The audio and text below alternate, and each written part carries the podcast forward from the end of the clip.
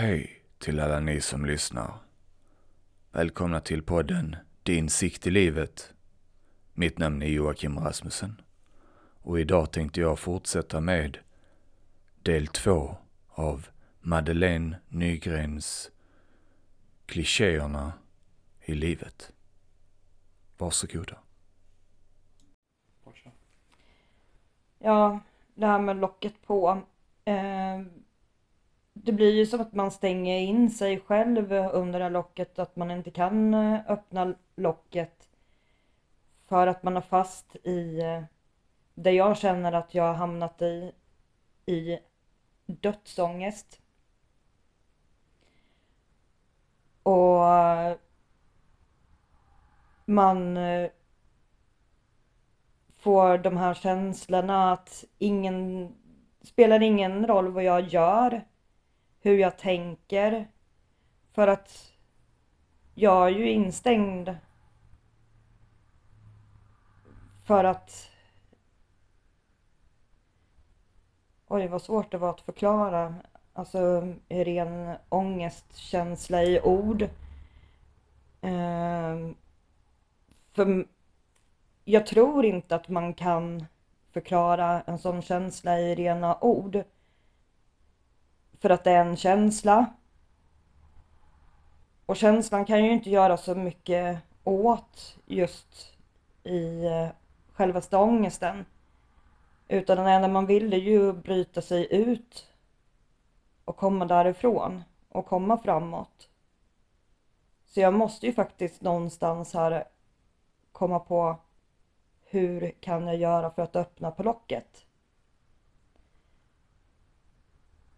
Och då var det ju där jag var inne på att, eh, att när jag går och lägger mig så är jag ju rädd för att inte vakna. Men jag säger till mig själv att om jag inte sover så kan jag ju ändå inte påverka någonting av min ångest ändå. Det kan ju faktiskt bara bli värre. Eller jag vet ju inte för att det är så svårt just det här med när man får en dödsångest. Man vill bara vakna och tänka att åh, det här är en solig dag. Och fåglarna kvittrar och det ena med det tredje. Men det känns som att det är så tyst. Bilarna går förbi. Folk går förbi en. Man möts av jobbiga liksom känslan av att man kommer liksom ingenstans. Och rädslan är ju ovisshet. Och där jag inte kan göra någonting åt. Det skapar ju liksom massa känslor i kroppen. Eh, man slutar leva. Alla målen man hade som bara det här att imorgon ska jag till jobbet, imorgon ska jag till tandläkaren, imorgon ska jag köra barn till skolan eller vad man gör i det här vanliga livet. Jag ser ju bara alla andra gör det men jag sitter ju kvar på samma ställe. Och känner ju att locket ligger ju på mitt liv och jag kan inte påverka någonting, kan inte göra någonting.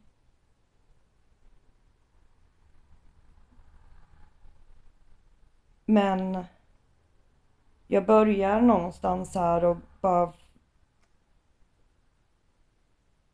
känna att jag, jag måste göra någonting åt det. För så här kan jag inte ha det för att jag lever ju faktiskt. Carp diem, fånga dagen. Det är ju exakt det jag inte har gjort nu. Jag har ju stannat i mina tankar som har blivit låst i att livet tar slut. Men livet har ju inte slutat. För jag andas. Jag kan tänka.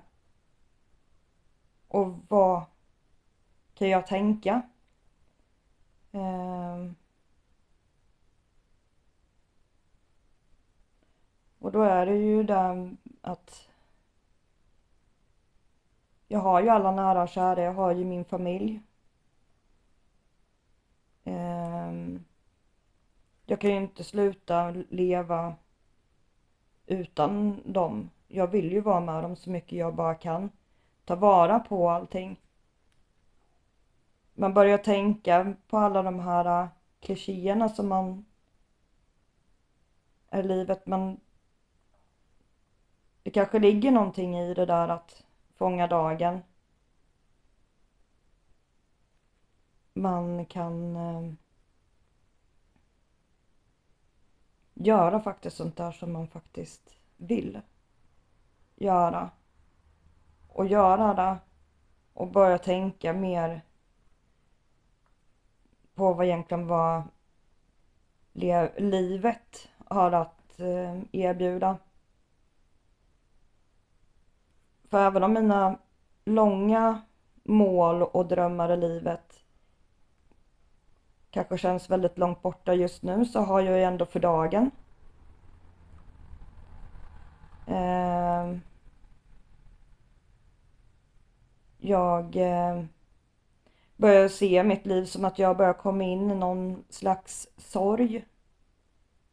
Att jag på något sätt jag saknar mitt liv. Så att jag känner att jag, jag börjar ju att sörja. Och så tänker man att det här är ju så sorgligt att jag har i förtid nästan slutat att dö bara för att jag har fått en obotlig sjukdom. Jag har glömt bort nästan i det här att det kan ju faktiskt hända att jag kommer att överleva länge. Vi vet ingenting om vad som händer imorgon. Men det är ju egentligen ingen som vet vad som händer imorgon. Det enda vi vet är att vi lever idag. Men vi vet ju aldrig när vi dör. Men dö kommer vi alla göra. Eh, och då börjar jag komma in andra tankar. Att jag tänker att ja, men så länge jag lever som, som måste jag ta vara på den och få en livskvalitet. Eh, jag plötsligt så har stora problem i mitt liv blivit, kanske jag ska säga att det har blivit ett minne blott, men att det känns som att problemen som finns runt omkring känns inte så viktigt längre. Nu vill man bara fokusera på att göra sånt som får en till att må bra. Eh.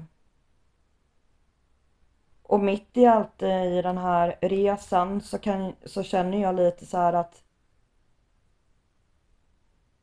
jag tänker inte bry mig om vissa världsliga saker. För i och med att jag då först med bröstcancern tappade mitt hår. Det var ju hemskt att jag som haft långt hår, oftast alltid uppsatt eller en fläta, suttit och pillat i sitt hår. Håret har jag haft med mig genom hela mitt liv till att man ska tappa den. Sen tappar man ögonfransar, sen tappar man ögonbryn. Och då trodde man att det var det värsta i livet.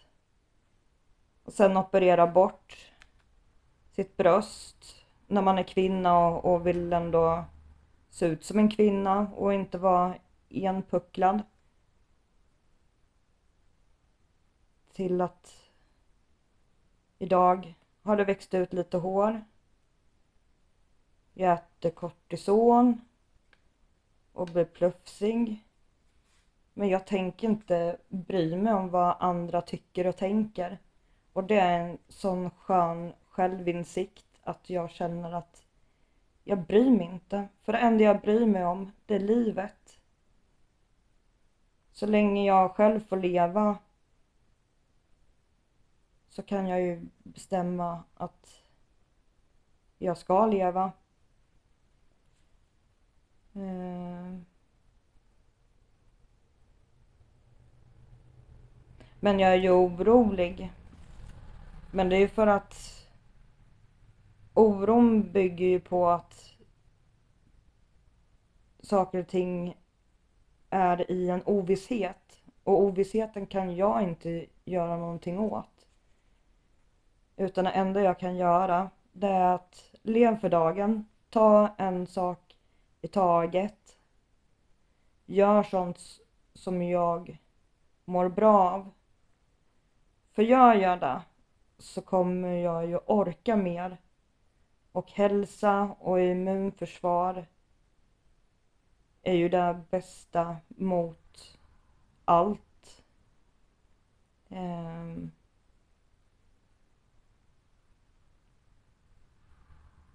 Och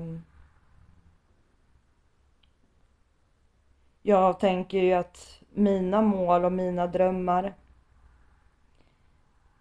eh, de ser inte likadana ut idag som de gjorde för en vecka sedan. För, för en vecka sedan drygt, då satt jag och funderade på vad jag skulle göra när jag kommer tillbaka till jobbet. Innan jag fick det här beskedet att jag har fått cancer igen.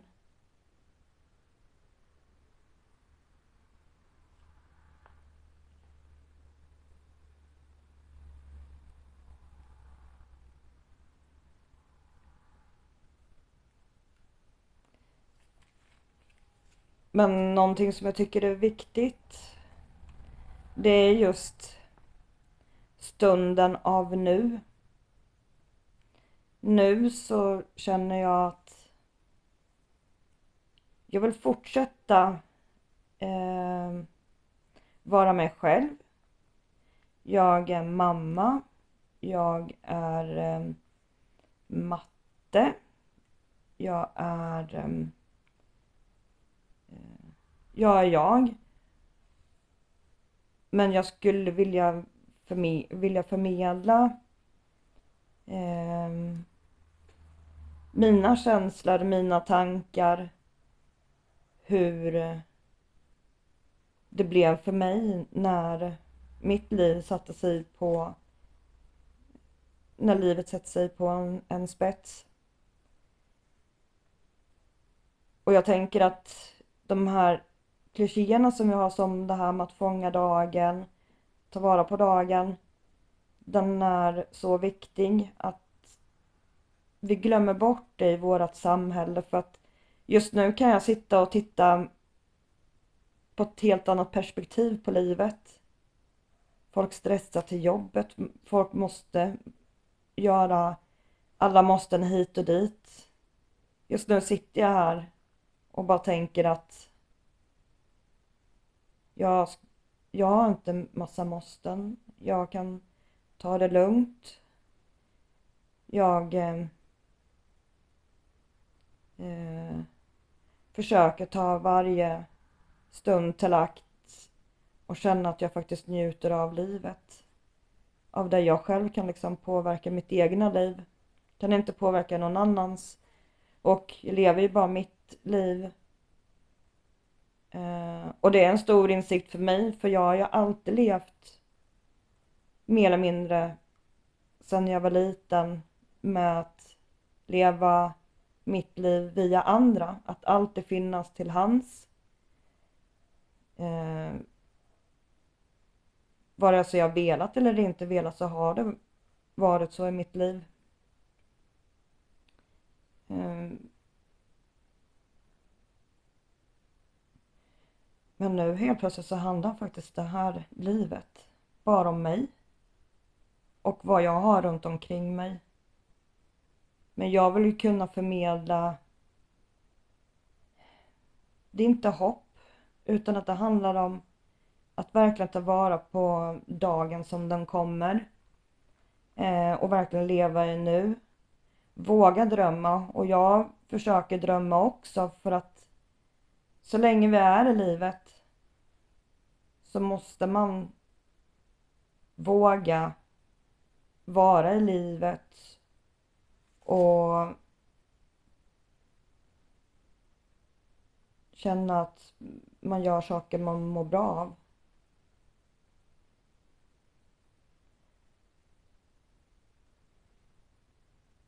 Och det är ju mycket där man kommer i olika insikter med livet och så, för få dödsångest, det är hemskt när man känner att man hamnar i en bubbla där man inte kommer ut, och det enda man tänker på att tänk när jag ska dö, när jag ska dö. Tänk när dör jag? Eh, det är ju inget man vill veta. Egentligen.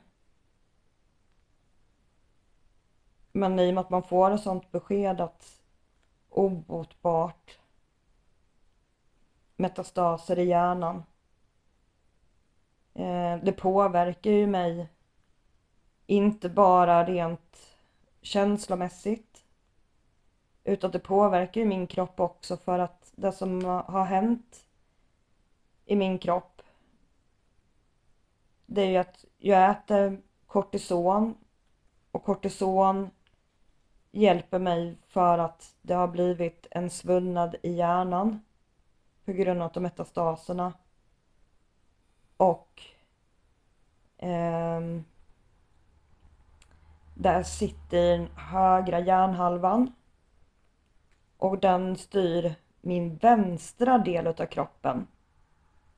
Och sen sitter det även i lillhjärnan. Så att i min kropp just nu så känns det som att jag sitter i en båt.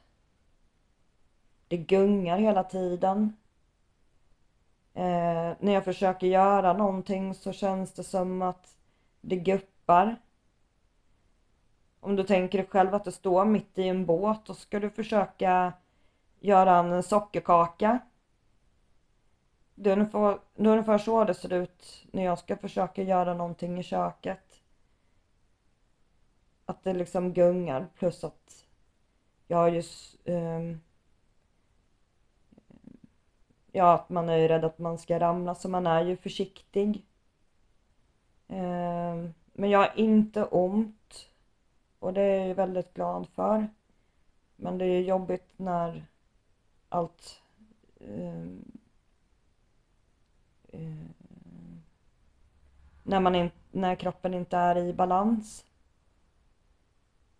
Eh, och sen kortisonet gör mig galen. För att jag... Men samtidigt gör det ju att det blir bättre, för att svullnaden i hjärnan går ju ner. Men jag har blivit så himla hungrig, så jag äter hela tiden. Men jag tänker att jag tänker positivt, för att nu kan jag äta massa.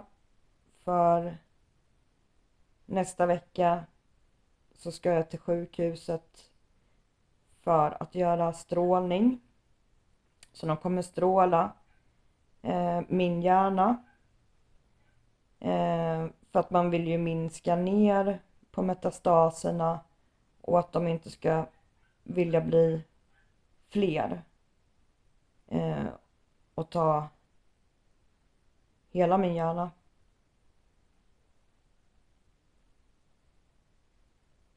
Mm.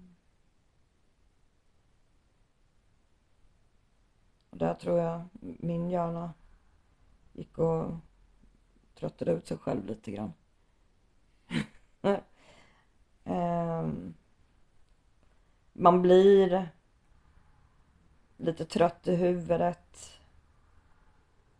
men samtidigt så är jag ganska pigg. Um, Lite orolig för hur jag kommer reagera och få förbiverkningar av strålning. Jag har ju redan blivit förvarnad att när man får strålning mot hjärnan så kommer det, eh, det bli svullet. Och blir det svullet så kan det i värsta fall bli så att jag får som en E P-anfall, elektrisk anfall. Och då måste jag ta en spruta som jag har fått. Eh, och sen så får vi åka pling-pong taxi, jag vet inte mer om det, men vetskapen att sånt kan hända eh, man gör ju att man är inte riktigt lugn i kroppen, eh, men jag försöker inte tänka så jättemycket på det, men jag tänker att tankarna får komma, men jag tänker inte stanna vid den tanken, för att de tankarna som kommer eh, tänker jag att börjar de att komma så ska jag inte streta emot, utan att jag låter tankarna få komma, de får vara där, men jag tänker inte lägga energi på det, för då tror jag att de negativa tankarna kommer ta över, och då kommer det göra att jag kommer bli ännu räddare. Men jag låter tankarna få komma och gå. Och så försöker jag bara göra sånt jag mår bra av. Um. Och nu ska jag tjata. Och det är just det här. Fånga upp ögonblicken. Fånga upp ögonblicken. Var glad för det vad man har. Och vad man har i livet och vara tacksam för. Eh, vill leva resten av mitt liv bara med trevligheter och inga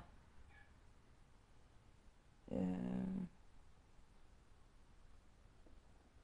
men eh, inga jobbiga människor som vill påverka negativt, utan att jag väljer själv hur jag vill ha mitt liv. På något sätt så känns det som att eh, men trots allt det som är så hemskt och, och jobbet runt omkring eh, så känns det som att jag inser att det är ovissheten som är den värsta boven i mitt huvud. Eh,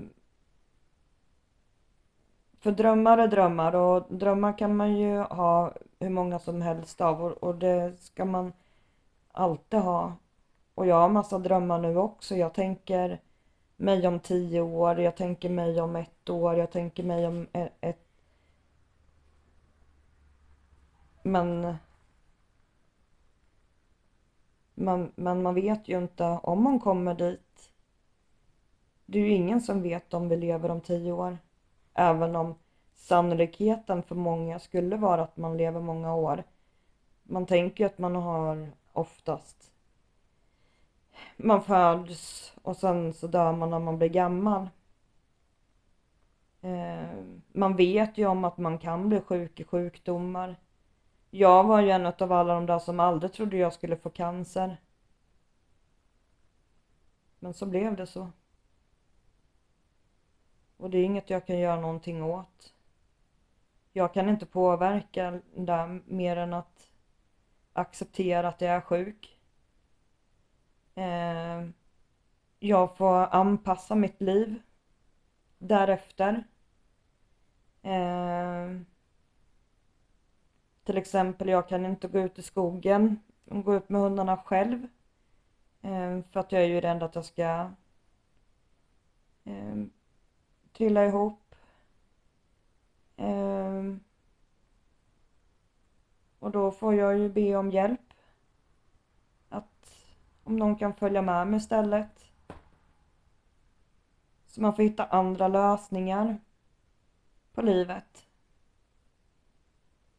Um, jag kan inte göra allt som jag vill göra för att min kropp inte riktigt lyder.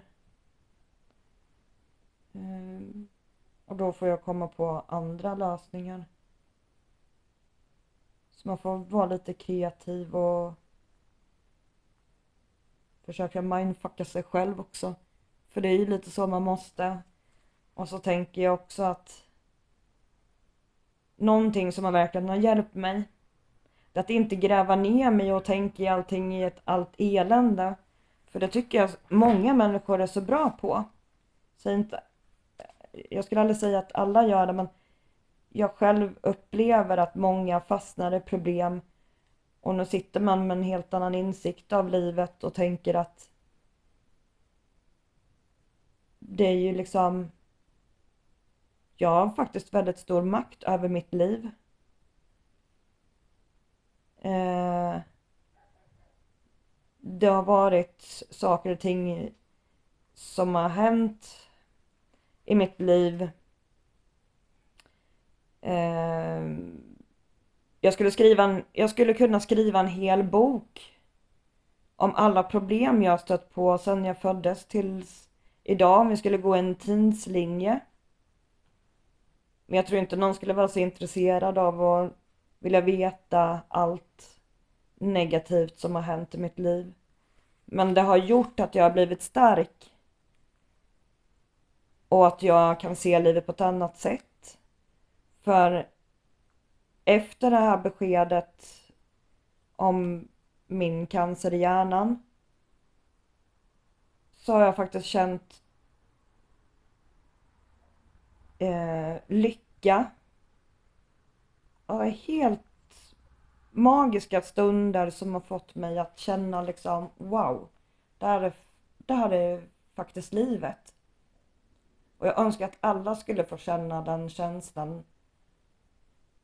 Och det känns konstigt att sitta och säga att man känner lycka när man får ett sånt här besked och lever med tjugofyra sju att hela världen snurrar, gungar. Och jag skulle vilja ge liksom mycket av min energi till andra. Om jag bara kunde. För det... Mitt liv är underbart. Och det känns faktiskt i hela kroppen. Från topp till tå. Så känner jag mig faktiskt lycklig. Och då kan man ju kanske undra varför. Men det är nog för att jag känner att jag aldrig varit mer levande, levande nu. Eller jag har aldrig känt mig mer levande än vad jag känner sedan de senaste dagarna här i mitt liv. Att jag har uppskattat allt och alla runt omkring mig. För det... Man har bara gått igenom livet. Det bara händer saker. Man, man bara lever, fast man stannar sällan upp. Och tänker liksom på att vad är det jag har. Och då handlar det inte om materiella ting. Utan att vad man har i livet. Jag har en helt fantastisk familj, vänner, eh, Tingsrids kommun, socialtjänsten, L, eh, L S S. Vi får hjälp med våran vardag, får den till att fungera. Alla vi liksom i samhället här, vi hjälps åt.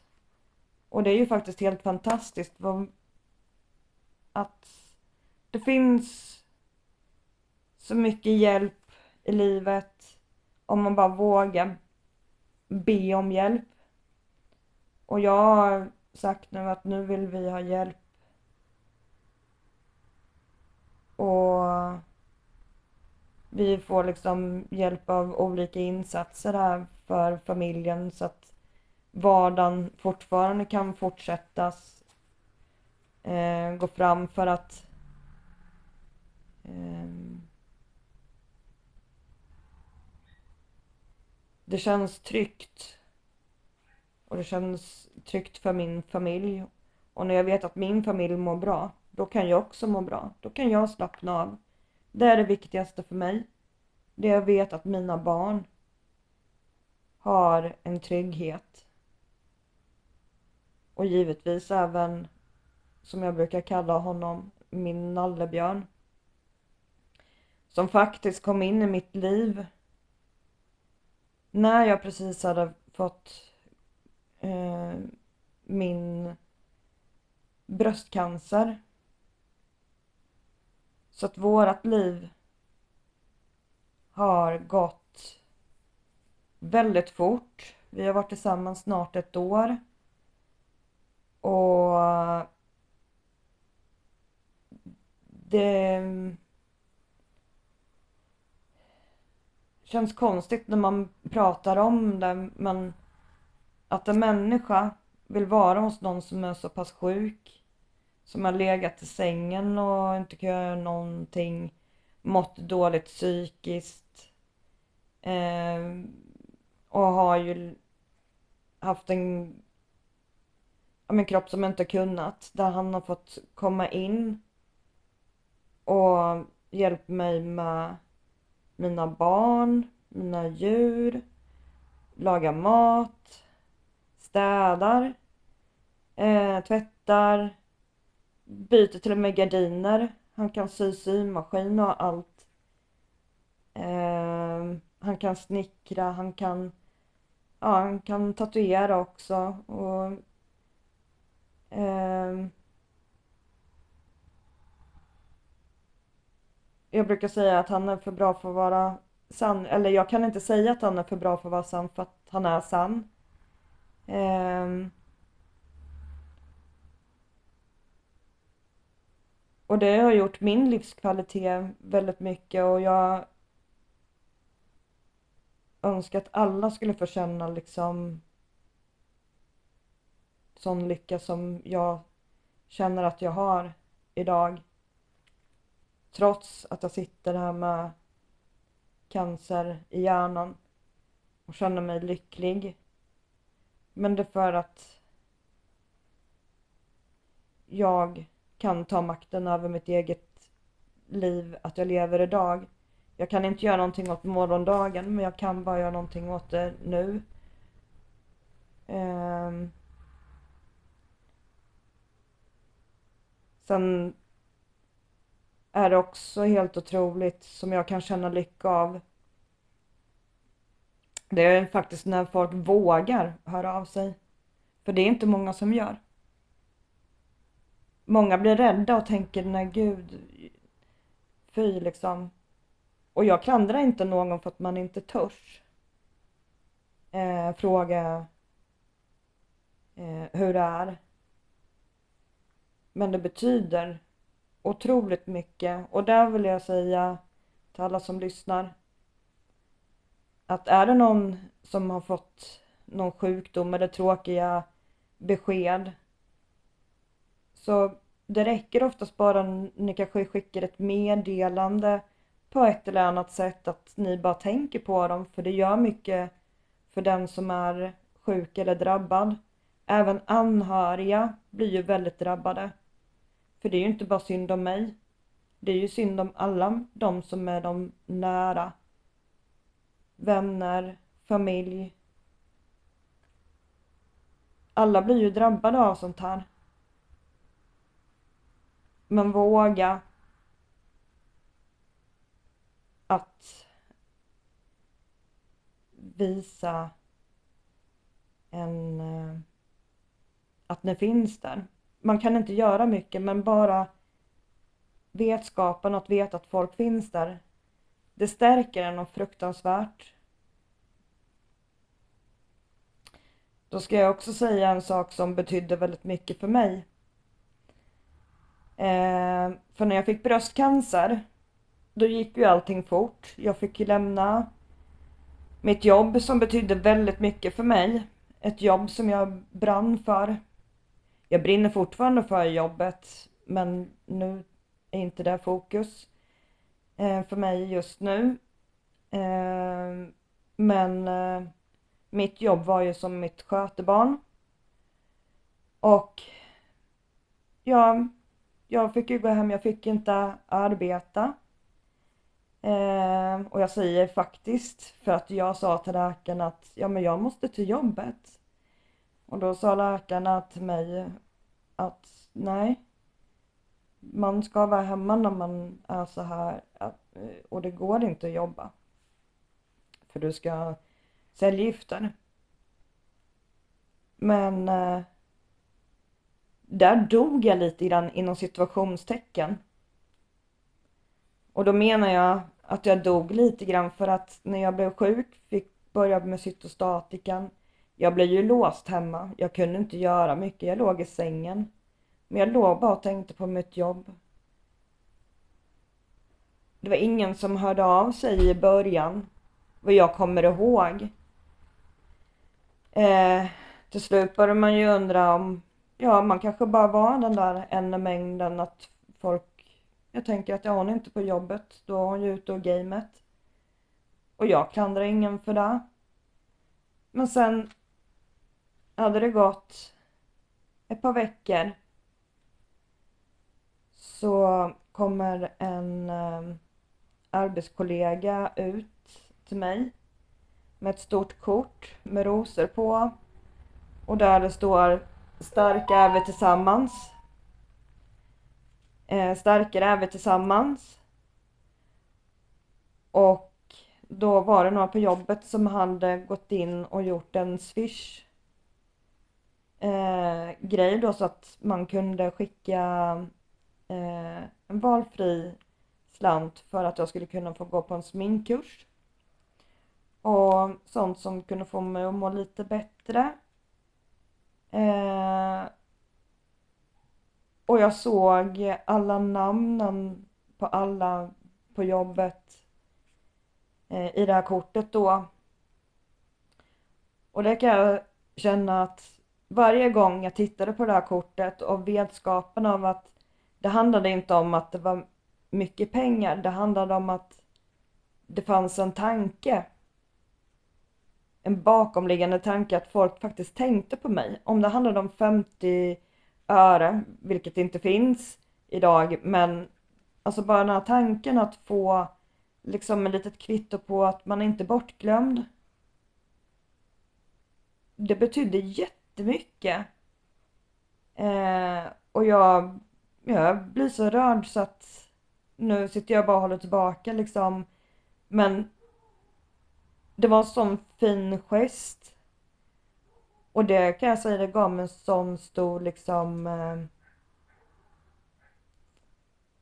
knuff. I rätt riktning att jag, alltså jag kan inte med ord beskriva men alltså den grejen var eh, betydde något oerhört. Jag kan inte med ord beskriva, jag kan verkligen inte det.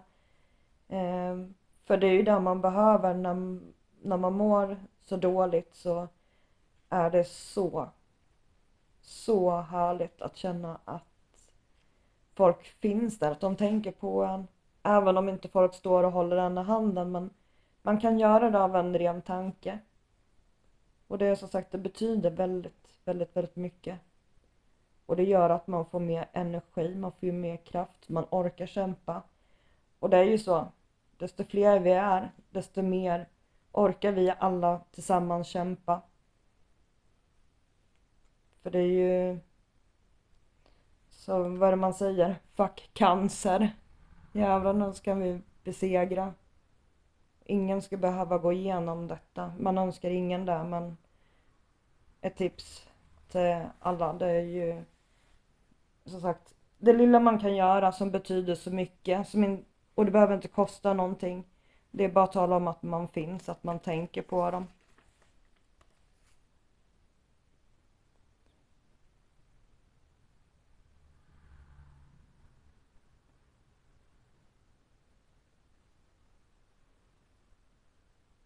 Nu har jag sagt väldigt mycket. Men det känns som att man skulle vilja kunna greppa liksom i allt och bara så här är det. Så här är det att känna liksom dödsångest och så här tar man det sig igenom. Men det går inte för att jag kunde aldrig för... Jag har trott att jag har haft dödsångest förut. Men det är skillnad på vad som är dödsångest och dödsångest. För att när det blir verkligt att man har fått någonting som heter obotbart. Alltså vi kan säga det, vi kan höra det, men att känna det, det går inte mod att förklara. Men någonting som är viktigt att tänka på, att det här handlar ju bara om känslor som händer i huvudet och i kroppen. Eh, vi måste bara acceptera att det får vara så. Men vi ska inte lägga energi på det. För det vi lägger energi på, det är ju det som vi föder. Energi föder tankarna. Men om jag tänker att jag lever nu och jag tar vara på varje stund och jag lever här och nu, då liksom, då i det har det börjat att växa fram, som jag sa tidigare, att jag faktiskt kan känna att jag är lycklig, jag är glad. Jag har inte gråtit en enda gång, även om det är hemskt, jag sitter och pratar om det. Den enda gången jag på tänkte att jag skulle bara gråta, det var för att jag kände mig så jäkla glad för att från jobbet få veta att folk tänker på mig och starka tillsammans. Alltså du vet, det är som en, ja det går inte att beskriva, det är en sån jävla lycka att få känna detta. Jag, jag blir helt så här. Ja, det bara spritter i hela kroppen när jag bara pratar om det. Men man blir så glad, så in åt helvete, lycklig. Och jag, jag kan skratta. Eh, jag kan skratta idag, för imorgon vet vi inte. Men jag tänker att imorgon när jag vaknar så tänker jag så här, det här ska bli en bra dag. För jag kan faktiskt påverka det. Kommer det jobbiga tankar så får de komma. Men jag behöver inte lägga energi på det.